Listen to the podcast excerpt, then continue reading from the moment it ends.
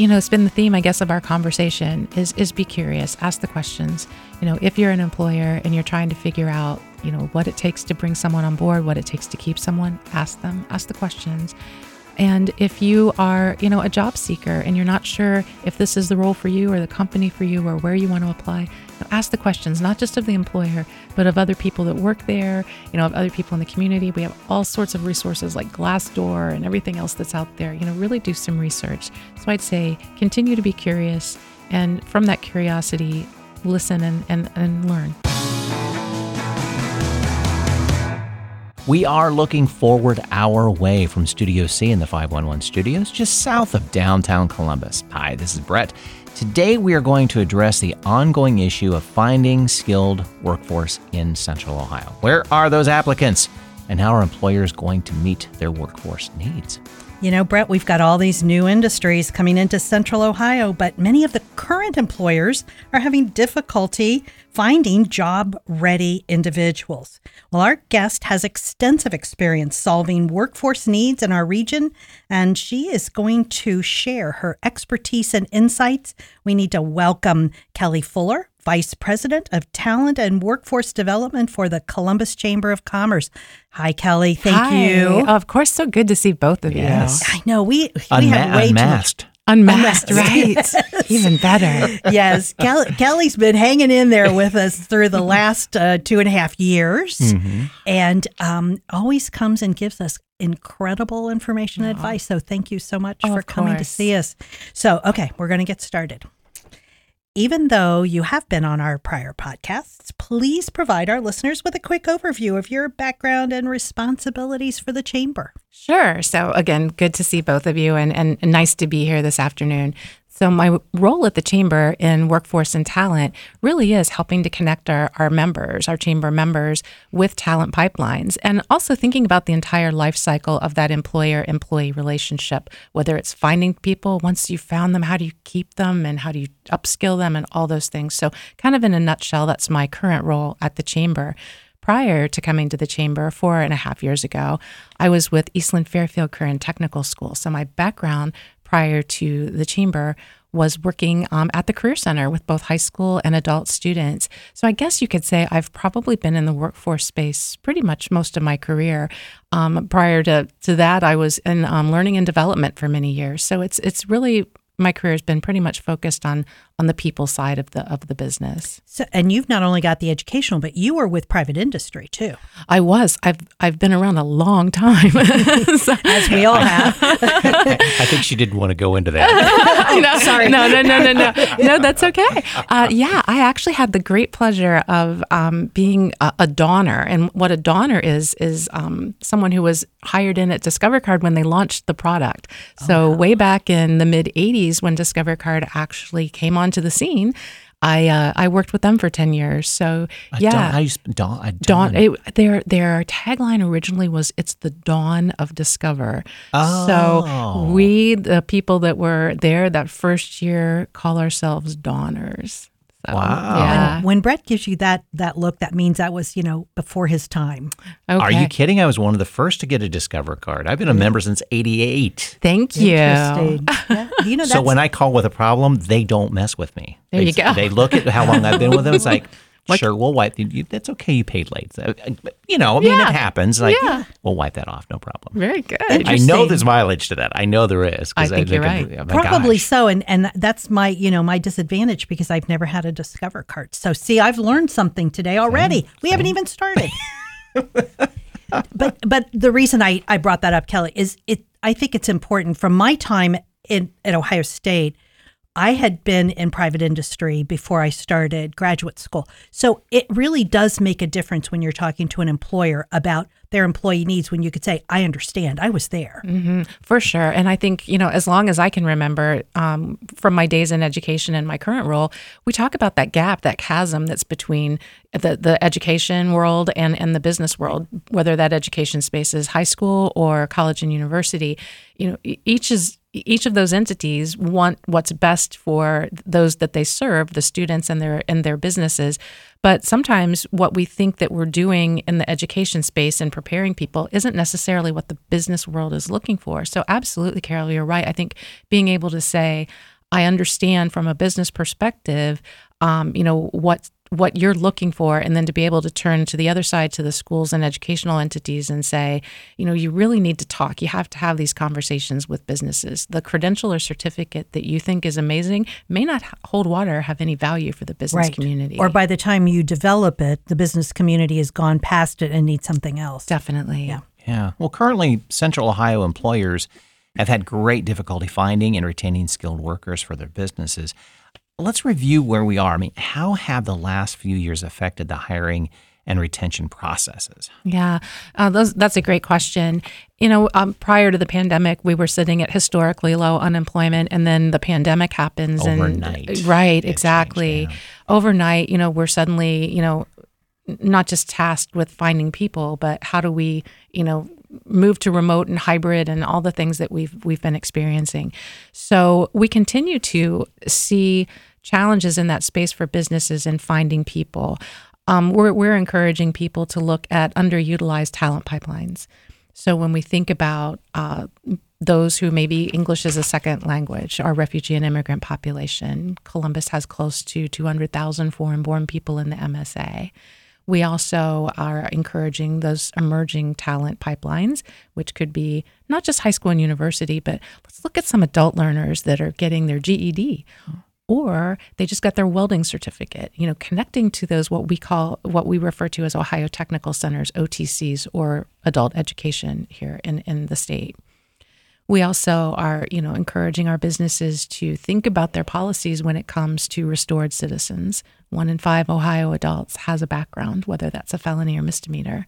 You know how can we how can we learn more about you know changing our policies so that we can bring those folks on board once they've satisfied their debts to society older, more mature workers. You know, let's tap into a population of folks who are looking for either full, part time, or project based opportunities. So I think for the business community, to we we can talk about how we're struggling with this and believe me they talk about it. I'm in those conversations.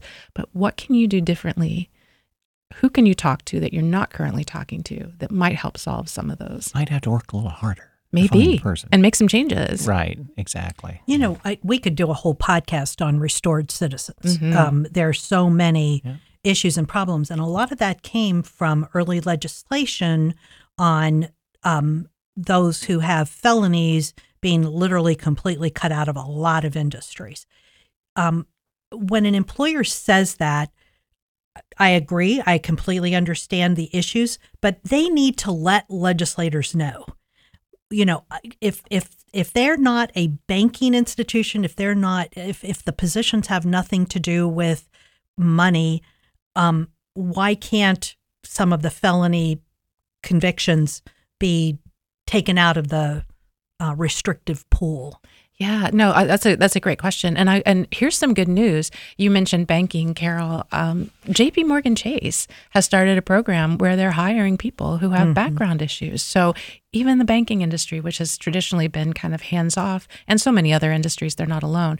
They're they're really rethinking. You know what what should our hiring practices look like, and what do we kind of owe to the community in order to bring people back in.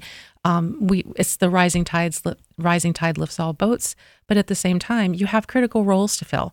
You know, mm-hmm. there's a business case for this. It's it's the right thing to do. It also makes good sense from a business standpoint. Well, the one thing that employ when employers had enough applicants, they could ignore a lot of the issues. They now have don't have enough applicants and they've been creative on how to deal with their their employees and where they work.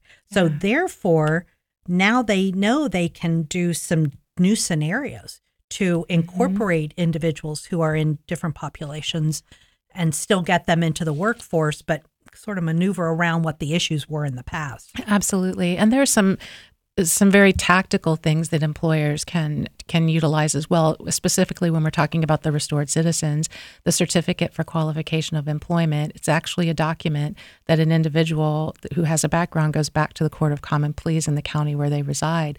They go through a very lengthy vetting process that actually results in a document they can present to a potential employer that then will hold that employer harmless should that person reoffend. Now, this has been around for about 10 years. ODRC oversees this. And in the 10 years that the state of Ohio has had this, there's something like 1,700 people who've achieved that CQE. And only about 65 of those have been revoked because someone reoffended. So Isn't that amazing? It's, it's, it's a, it's, it's a tried and true, you know, way of, you know, ensuring that someone is coming into the workplace and that you and your you as an employer and your team will feel confident and safe and protected. Right, right. Yeah. Um, so it seems that applicant skill levels are the predominant concern um, that employers are wrestling with. What factors?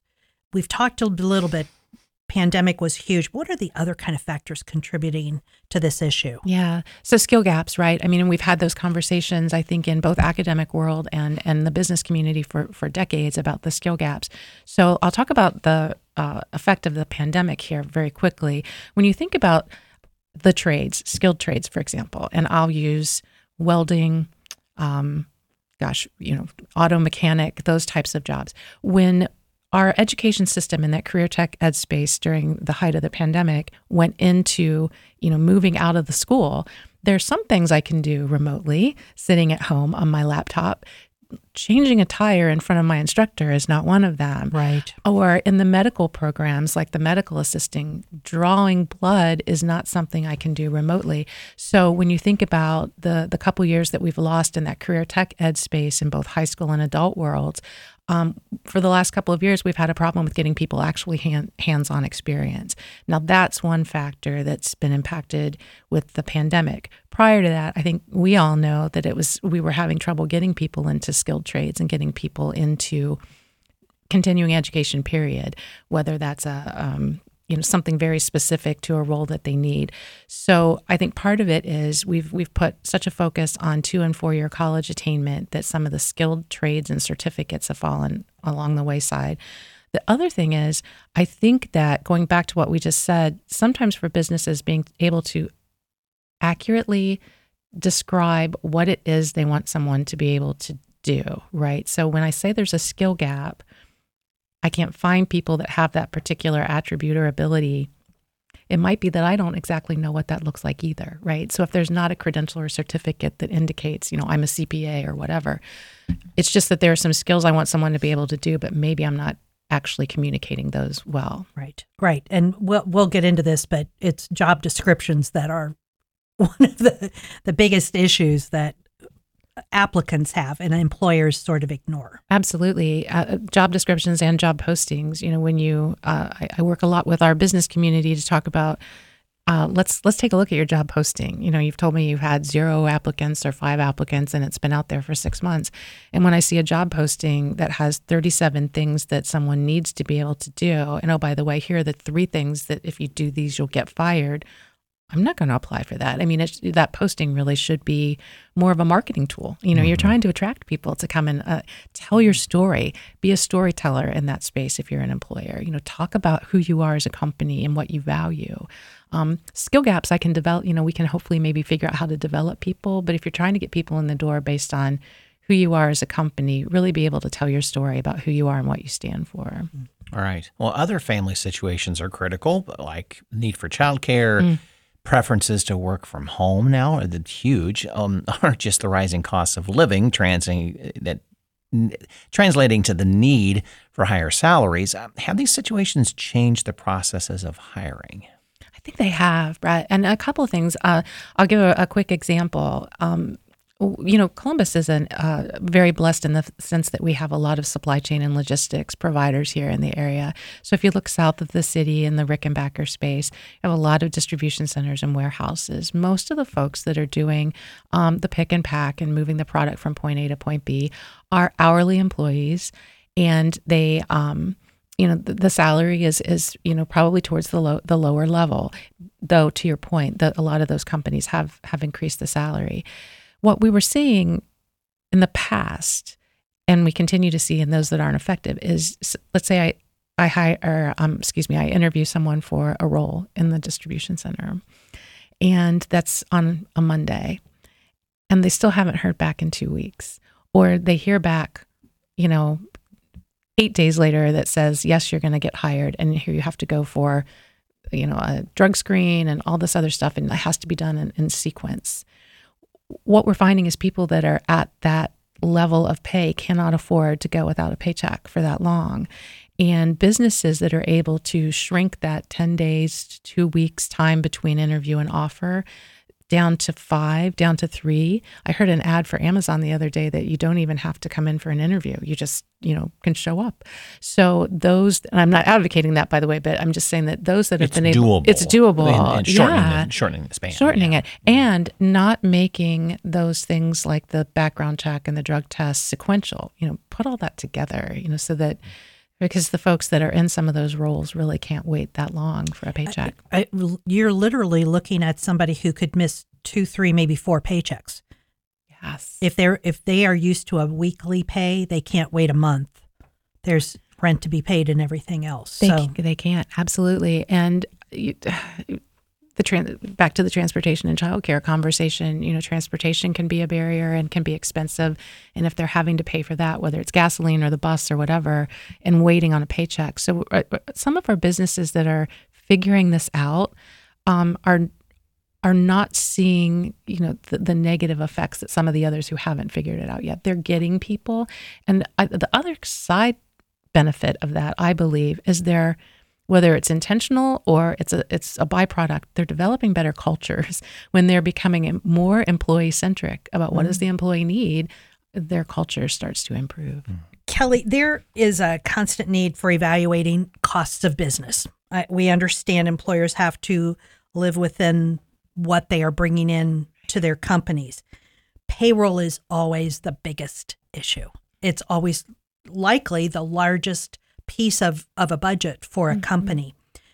When companies were getting money from the government during the pandemic, that was helping pad that a bit and um, helping the employer have more flexibility on salary levels.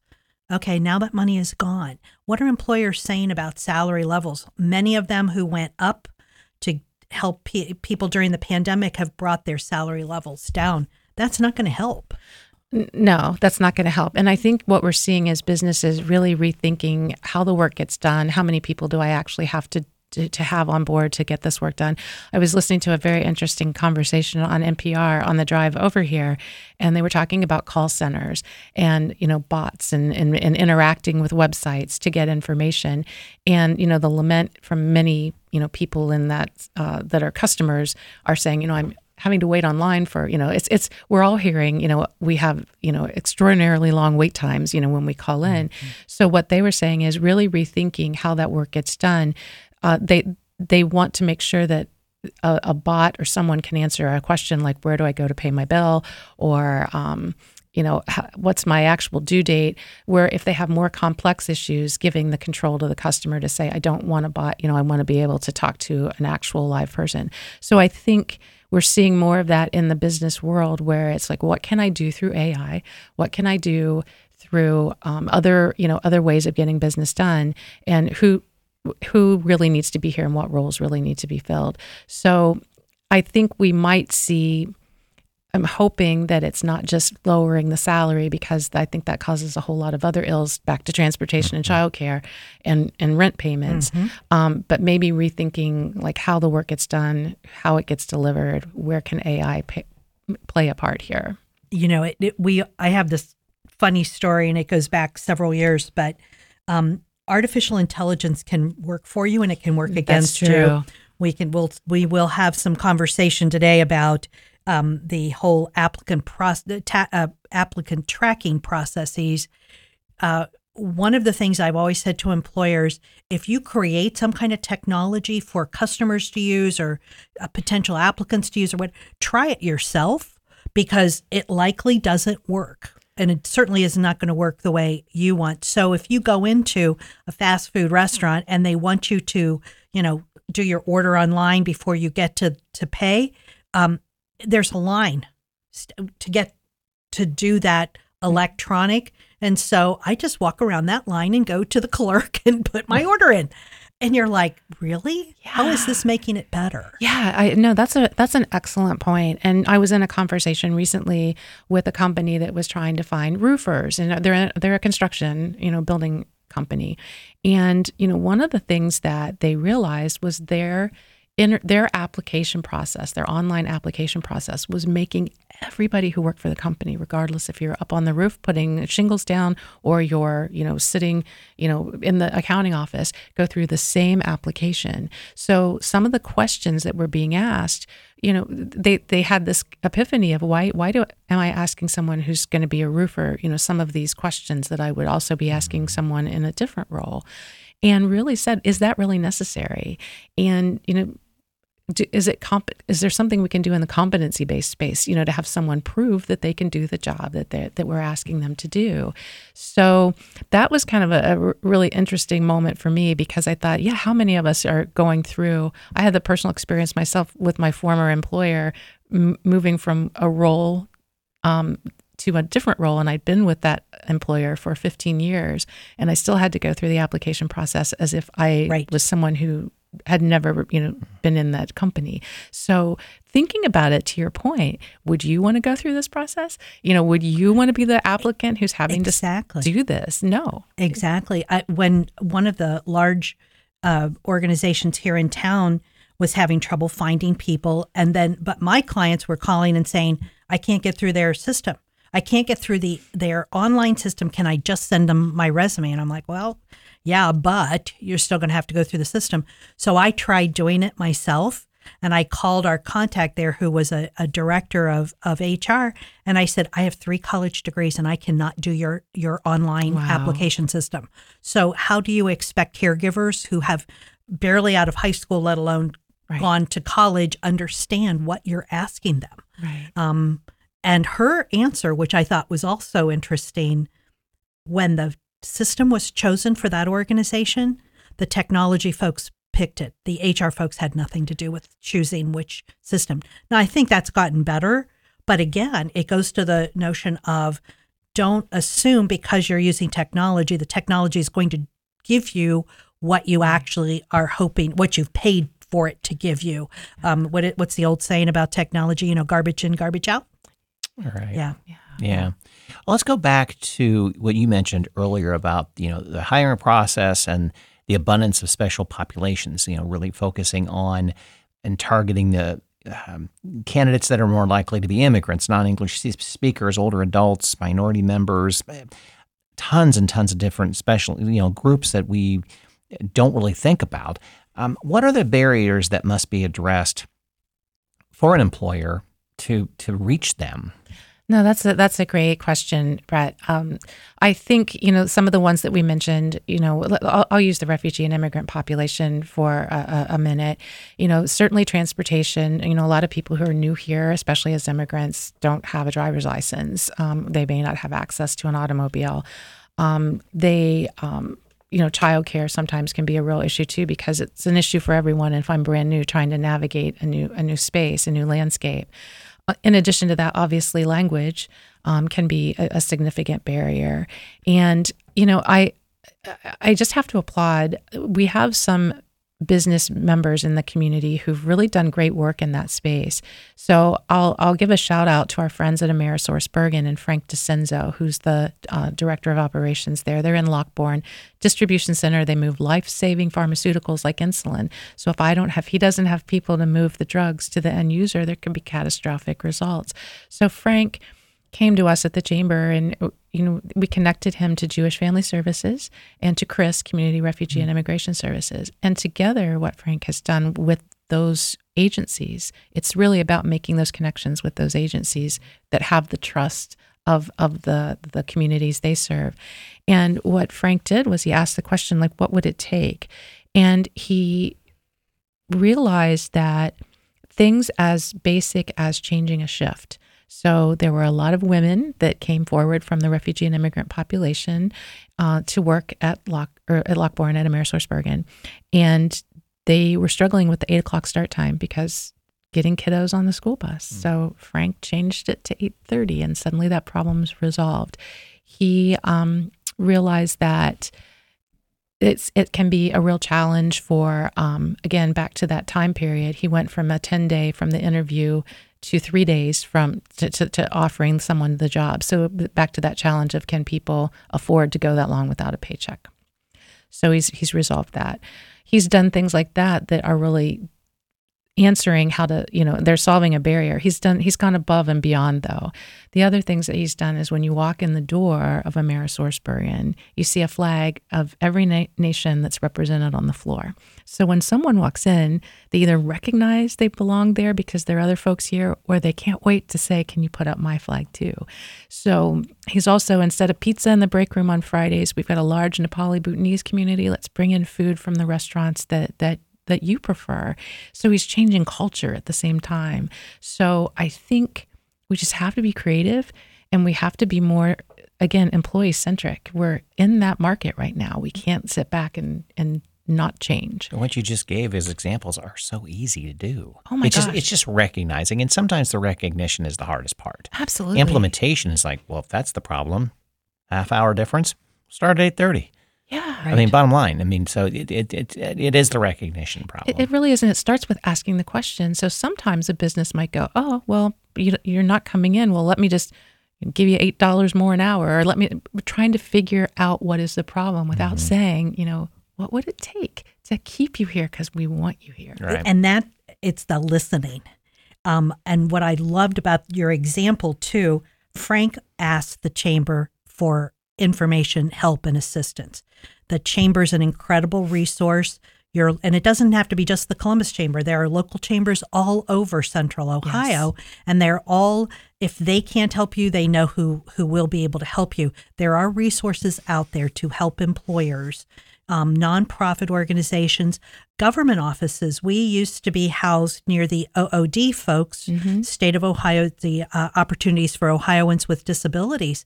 They have programs for employers to help you if your person has is is sight impaired. They can bring in equipment to help that person. There are things that can be done. Um, but you have to be willing to ask the question, willing to listen to the answers, and willing to be creative and um, try to make those little tiny adjustments because it's not always just throwing money at something. Well, absolutely. And it's not that people are going to say, no, I don't want extra money. But the reality is, if I don't have childcare, you could pay me whatever per hour. I'm not going to be able to make it to the job. So right. I just really, I, I'm seeing more and more of a focus on culture and like i said either it's become intentional on behalf of, on behalf of the employers or they're changing culture kind of as a byproduct just by, you know, asking those questions and changing some of the ways that they're doing business. Yeah. Well, and I think also the term culture, uh, at least I have been thinking of it in such a bigger scope than what you've described, but those little pieces do change a culture. It's not that, okay, we need to change everything in here, change the culture. So you're just doing it bit by bit, and all of a sudden you're becoming representative of your community and it, it, just looking at the word culture a little bit differently. Yeah, and I think you know when again in this particular marketplace, when employees, job seekers have um, have choices, they're looking for that. They're mm-hmm. out looking at your website before they even decide to make an application. They're going to look to see, you know, what does your website look like? What do you say you value? Do you talk about things where you've struggled and how you've overcome them? Because that that vulnerable um, you know, orientation uh, to to the world um, is resonating with people. What what do the pictures look like that are on your website? Hundred percent. We we dealt with that with older adults all the time. You know, and if an employer only has 18 year olds on their website, no older adult is going to think they're going to be welcome. Yeah, you know, a lot of companies have uh, diversity, equity, and inclusion initiatives, which is which is fantastic. We do at the chamber as well. And I read an article recently that uh, 66% of CEOs um, that have a, have started a DEI program um, or 60, I'm sorry, 66% of C- CEOs that the, this particular magazine interviewed had started a DEI program. Of that 66%, only 8% considered an older workforce as part of a diversity, equity, right. and inclusion um, initiative. It was focused on other things that, you know, reflect diversity. So, yes, to your point, you know, are, are older people represented? Am I seeing someone who, um, you know, may be a part of the OOD community on, right. on the website? um, that's important. That's important to people. And you're probably losing people you don't even know you're losing because of the way you're showing up either on the website or, or in your marketing right. material. Kelly, that was a great example of bringing in new clients. Have you um, talked to employers and found some ideas, best practices to, for retaining their their employees? Yeah. So, you know, the question I think everyone is asking, and when I say everyone now I'm referring to the job seeker and the employee, they're asking this as early as the interview, what are my opportunities for growth and development with your organization? Mm-hmm. So retention, you know, when we think about retaining the, this hard-won employee that we have because it took us a while to get them, you know, they really want to know how are you going to help me grow and develop? And uh, we we had an event uh, last week about culture in the workplace, and we were talking about asking the question to the employee: What do you like? What do you want to do? Um, where do you see yourself? How do you want to grow? And then you look at your business needs and where do those things intersect. So it's not that we can't find a place for people that are currently working with us. We want to be able to figure out like what do we need as a company and how do we help that person get there if that's really what they want. Because right. sometimes we make the assumption that everyone that comes in here wants some sort of upward you know trajectory that's not always the case um, but if it is you know what are their ultimate goals and how does that support ours and connecting to the the great educational resources we have in the community is good too for upskilling and continued growth yeah well, regardless of what it's called, we've heard the terms quiet quitting or acting your wage.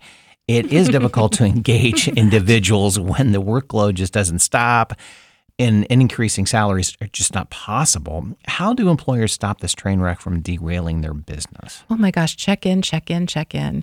You know, talk to your people. You know, whether it's asking that question, how are you doing? You know, what what do you need from me? Am I serving you as your employer in a way that I need to, to be serving you? Am I giving you everything you need in order to be successful? And sometimes as employers, we shy away from that because maybe we kind of have a feeling it's not a good question to ask. But I would encourage people, even if you think you might get not the best answer, you're going to get information that you might be able to solve a problem. That breaks my heart when I read those things about the the you know the silent the resignation, the quiet quitting and it's it's we have an opportunity to engage people to ask them the question, how are you doing? What can I do to make your your work experience a better one? Yeah. And I, I could see as a small business as well too, and again, small being maybe it's 5 employees or whatever. I, I think employees want to know where the company's going to and maybe understanding why the workload's becoming a little bit heavier, heavier. What's the timeline of when this will deli- be taken off my plate? Yeah. Are you hiring more people to help out down the road when we can, you know, again, not necessarily pinning you to the wall that, hey, you said last month we are going to do this, but I think everybody kind of wants to know where's the company going? How is, mm-hmm. how is this, you know, workload that now is asked of me how long is it going to last? Yeah. And I think, you know, and I know this is easier to say sometimes than to do, but, you know, really be honest with people. You know, if this is the pace, this is the pace. And, right. you know, if I can't do anything about it, that tell people the truth, whether it's in the interview phase or, you know, to your point, I've got an incumbent worker who's going, you know, we've been told it's going to slow down for the last six months and we're still, you know, chugging along here. And, you know, it's, it's a challenge, but if we if we aren't honest with people and we don't, you know, kind of share what the reality is, I think that's where we run into a lot of trouble. It would seem to me that if the employer and the employees have an open communication line, um, it's not always going to be perfect on either side, but at least an, a level of understanding that those employees are going to tell their friends, hey, I work for a great person. Mm-hmm. And that's going to bring in new talent. So mm-hmm. there's an advantage to an employer being willing to listen and try to to accommodate the people that they have, knowing there's potential for new new folks coming through. I agree 100%. You know, I think that that communication, that trust that's built and you know, it used to be when I first started in the world of work, you know decades ago you know we were we were discouraged from talking about things in the office we were mm-hmm. discouraged about you know sharing our concerns our you know or asking for help. Asking for help was looked at as a weakness. And we still have kind of some residual of that thinking. And what I have come to realize is both as an employee myself and as someone who helps employers, when leaders can share their own experience, when they can be vulnerable, when they can say, maybe, hey, we messed up on that. You know, maybe I shouldn't have had you working like seven straight days, you know, two weeks in a row.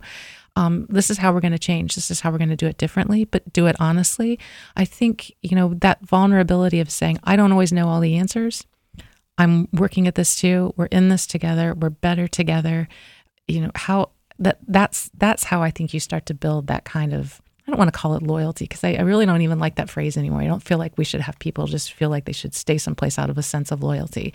You know, we we should be developing better relationships through communication and honesty mm-hmm. and leading with vulnerability. Kelly's getting out her crystal ball and telling us what is 2023 going to bring. Oh wow. I think we're going to see a continuation of businesses mm, really reevaluating the workplace and, and, and, and their workforce. I think we're seeing more businesses, you know, I shared the story of AmerisourceBergen, and I think we're seeing more businesses moving that direction towards employee centric practices and hiring. In fact, I probably a couple times a month will have a, bus- a, business or a chamber member reach out and say, I heard this story about this guy down at Lockbourne. Can you connect us? Because we want to learn more.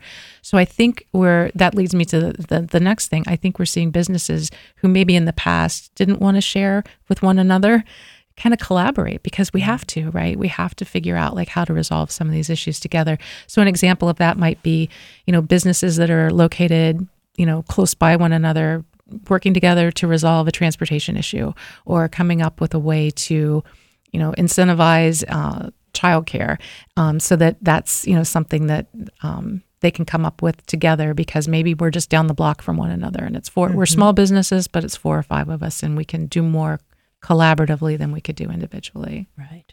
Yeah.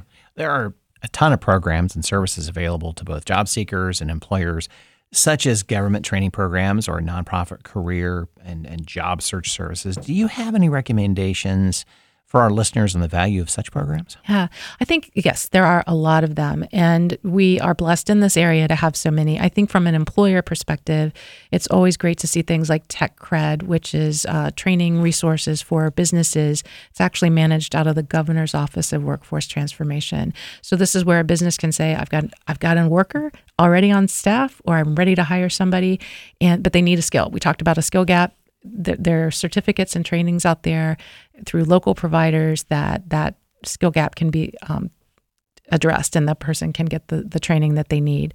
So that's one. I think Tech Cred, again, that's a state program. You know, I mentioned Jewish Family Services and CRIS for the refugee and immigrant communities. You know, they have great uh, training programs for those communities that they serve, but really also lean into your um, to your local career tech ed offices as well. I mentioned OTCs, Ohio Technical Centers. If you're an adult and you're looking to either get back into the world of work or this is your, you know, first foray into it, there's a lot of training that's available that is um, Pell eligible. So a lot of folks don't know that adult ed, if it's 600 hours or more of a program, a person can get Pell grants just like if they're going to a college or university. So there are lots of resources I think locally that that can help with that. And and we're going to have some uh, information um, included in our show notes because there are uh, your local libraries oh, have oh, yes. lots and lots of information. Columbus, um, the Columbus Public Library has uh, free Coursera courses, mm-hmm. which is normally there's a fee and they're thousands of courses. The other thing, too, to remember for job applicants is your Ohio Means Jobs website and go in there and create your profile. There's training online that you yes. can take advantage of, as well as uh, going to your local job center and getting information and um, either workshops or uh, help with from one of the uh, career counselors there. So for applicants and for employers, there are places to go and make those connections. And employers too, think about working with the job centers in terms of of um, small individualized uh, hiring events. To help because the, their information goes out all over the state. So there are opportunities there. It does. And here in Franklin County, Franklin County, Ohio Means Jobs office over at 1111 East Broad Street is a perfect example of serving those job seekers and helping them resolve barriers and get training and resumes ready. And they invite employers in to kind of be, you know, let's meet, let's meet together. Let's have the Right. job seekers and the employers together. So again, you know, utilize those resources. They're they're right, Right. here. And and we are really lucky in Ohio and in Central Ohio having a lot of resources. But if you're someplace else, you're listening to this podcast in someplace else, the the organizations that we're talking at, about at the government level are all over the country, and we will also have the connections to uh, whichever of your uh, labor agencies for your state um, are connected to to that. So there are places to go for information that employers need in terms of their, um, particularly in uh, terms of their recruiting. Definitely. So okay, um, you know, Kelly, we always we always say this with everybody. The, the the time just flies by in our conversation, and you've given us so much information. But last words of wisdom for both our employers and job seekers. Oh gosh. Um, you know, it's been the theme, I guess, of our conversation is is be curious, ask the questions. You know, if you're an employer and you're trying to figure out, you know, what it takes to bring someone on board, what it takes to keep someone, ask them, ask the questions. And if you are, you know, a job seeker and you're not sure if this is the role for you or the company for you or where you want to apply, you know, ask the questions, not just of the employer, but of other people that work there, you know, of other people in the community. We have all sorts of resources like Glassdoor and everything else that's out there. You know, really do some research. So I'd say continue to be curious and from that curiosity, listen and, and, and learn. Thanks to Kelly Fuller from the Columbus Chamber of Commerce for being with us today. Listeners, thank you for being part of the program too. Don't forget to check out our show notes for contact information and resources that we are going to be talking about and have talked about in this podcast and even more. That's going to be on our website as well at lookingforwardourway.com. And we look forward to hearing your feedback on this and any of our other podcast episodes.